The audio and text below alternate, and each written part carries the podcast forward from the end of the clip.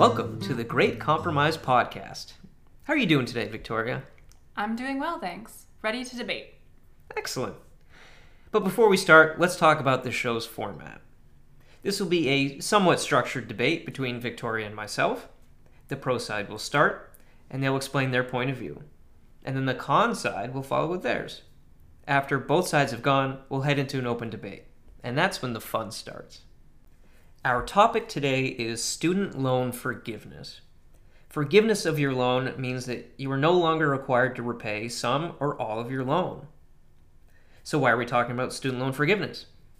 These days, with rising college costs, and with student loans reaching well over $1 trillion in America, this has become a topic of debate, with one side calling for the government to cancel all student loans, and the other saying the borrower should take responsibility for the personal loans.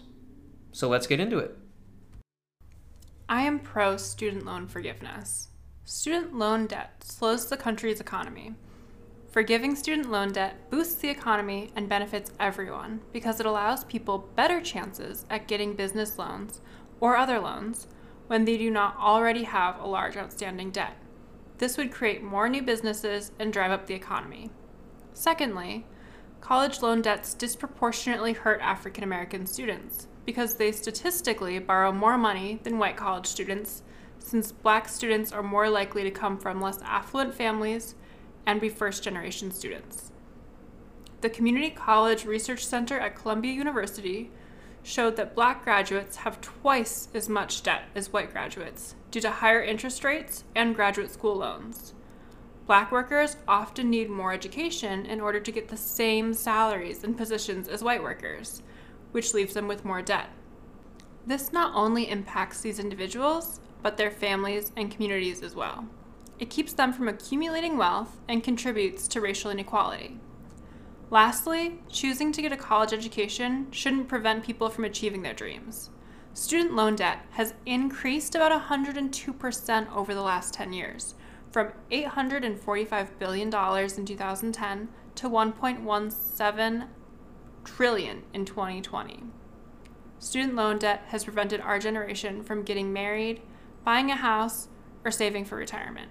The benefits of forgiving student loan debt have long-term consequences that would create financial and personal well-being, improve job stability, improve credit scores, and create homeownership earlier in life, along with the opportunity to build wealth, have family stability, and achieve overall life satisfaction.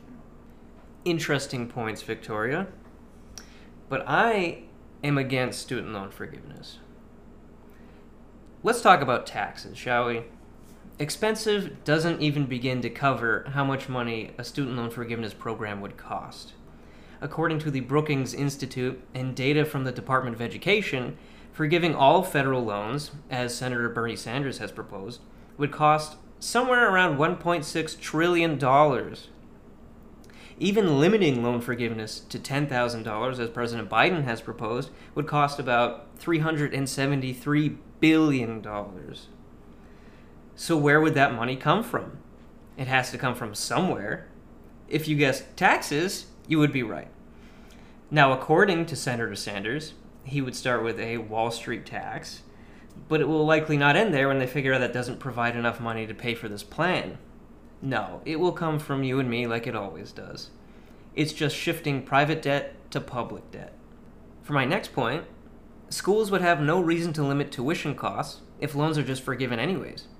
Abigail Hall Blanco, PhD, assistant professor of economics at the University of Tampa, said loan forgiveness would be one giant subsidy, creating perverse incentives for both schools and students.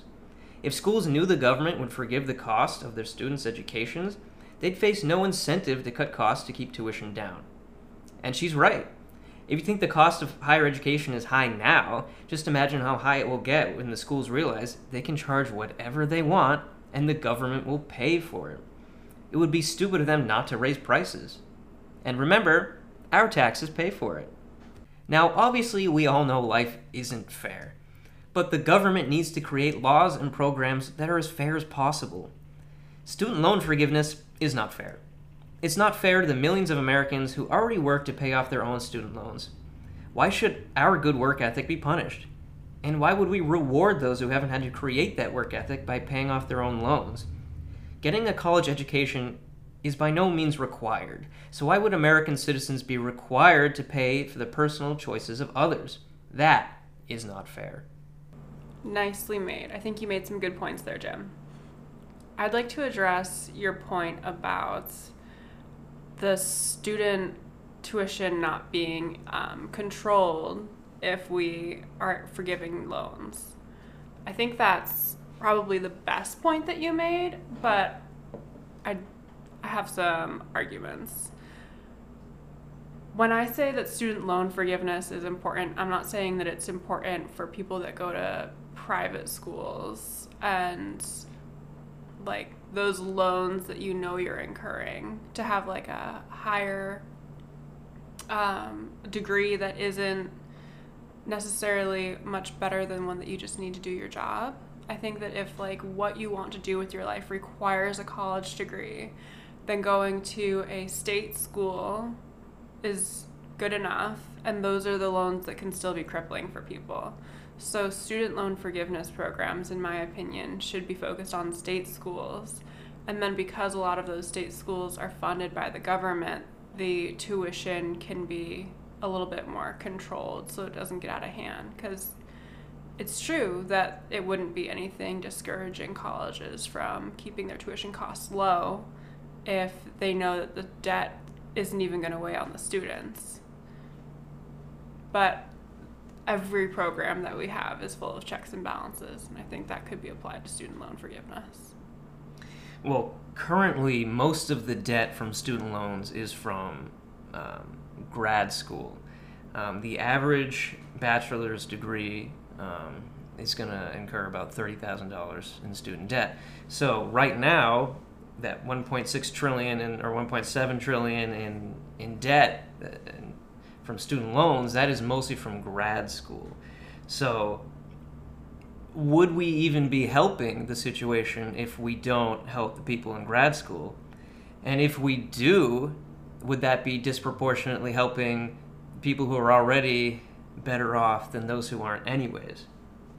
I don't think so. I mean, my argument about state school versus private doesn't have anything to do with graduate school. State schools offer graduate programs.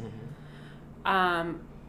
Helping people get their graduate degrees doesn't seem to disproportionately affect the ability to go and get a graduate degree. You know, is that picking favorites because plenty of people don't want graduate degrees? No.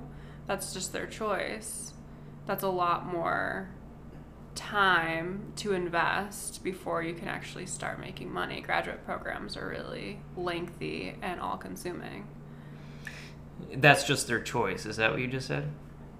To not go and get a graduate degree if there's student loan forgiveness available? That's just their choice. Well, wouldn't college in general just be their choice? Yes, but there's so much about not having a college degree that makes earning enough to be comfortable difficult. I think that's an argument made by parents everywhere, that you should go to college and earn enough to make a good living. There are plenty of jobs like trade schools that also make a good living, but not everybody is cut out for those. I know I don't have what it takes to be an electrician. So college is the answer. And yes, that's your choice, but you're also choosing what's going to create the best life for yourself. And if you can't afford school, if you can't get a loan, or if you know that paying back those loans is going to be crippling, you've seen it in other people, then going for a college degree is not like just an equal opportunity choice. That's a huge burden. One of the problems I would say is that, especially with the millennial generation, is that we were like unilaterally encouraged to all go to college. That's what our parents told us, that's what our schools told us. The answer is always college. Well, that's not really true. I mean, the trade schools were also an option, and we weren't even encouraged to go look at those, and I think a lot of people may have benefited from doing so. and incurred less debt, certainly, but now we're seeing a shortage in the trades because we were all encouraged to go to college. And I'll let other people decide if my political science degree was worth my time and all that money I spent on it, but I'm not sure that it was. And I think that's the case with a lot of people. So yes, we weren't all encouraged to go to college, but we still had a choice. And because it was a personal choice that we decided to do, it's also our personal debt. And I don't like the idea of saddling society with personal debt. Does that make sense? That makes sense. And you had me for like the first part of your point there. Like, I definitely agree that not everybody needs to go to college, that it was the path, like the right path that was set out for so many people. And the people that I know that didn't go to college and are working in trades are doing great. And I think that's an excellent option. I also believe in taking a gap year to like try things out and see if what you think you want to do is really what you want to do. Because so many people that go to college that have an internship and realize that they hate what they majored in. They just didn't have any real life experience. It's like a romantic idea of what you want to do. So yes, like college is not the cure-all. It's not the one path for everybody, and it's not going to create like a perfect future. I think being creative and looking at all your options is really smart. But if college is where you're being led and that's like the path you need to take to do what you want, then the incredible rate of tuition shouldn't be holding you back from doing it. Okay, that's a fair point, but at the end of the day, it is still a personal responsibility. I mean, nobody's entitled to a college education, and you're certainly not entitled to the fruits of other people's labor. Right, it's like they get to choose to go to college, and then they also get to choose to saddle the rest of us with their own debt, and that just doesn't sit right with me. Well, what if it's not a 100% saddling the community with debt through taxes? It can be an assistance program, or like if you qualify. That's true of so many of the programs that we have in the United States. Yeah, but where does that money come from? It comes from taxes, but it's not the same amount if you were covering free college for everybody. Well, yes, like President Biden's plan, well, he was candidate Biden at the time. I'm not sure he's going to follow through. That's yet to be seen, but he said he would cover like $10,000 of people's college tuition. Even that partial amount would still cost $373 billion to the American taxpayer. So nothing in life is free. This money comes from us. And I just have a problem with paying for other people's personal debt. Okay. I understand where you're coming from, and I'm not thrilled about higher taxes either.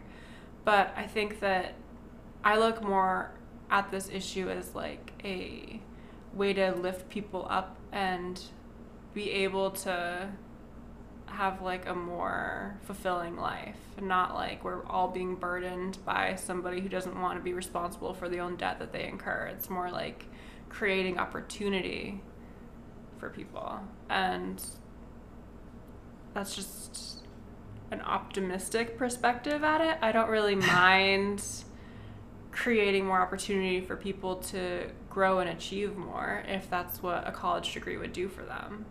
I think there could be like stipulations on the program, so it's not like out of hand and we're paying for people's degrees that they actually have no intention of using.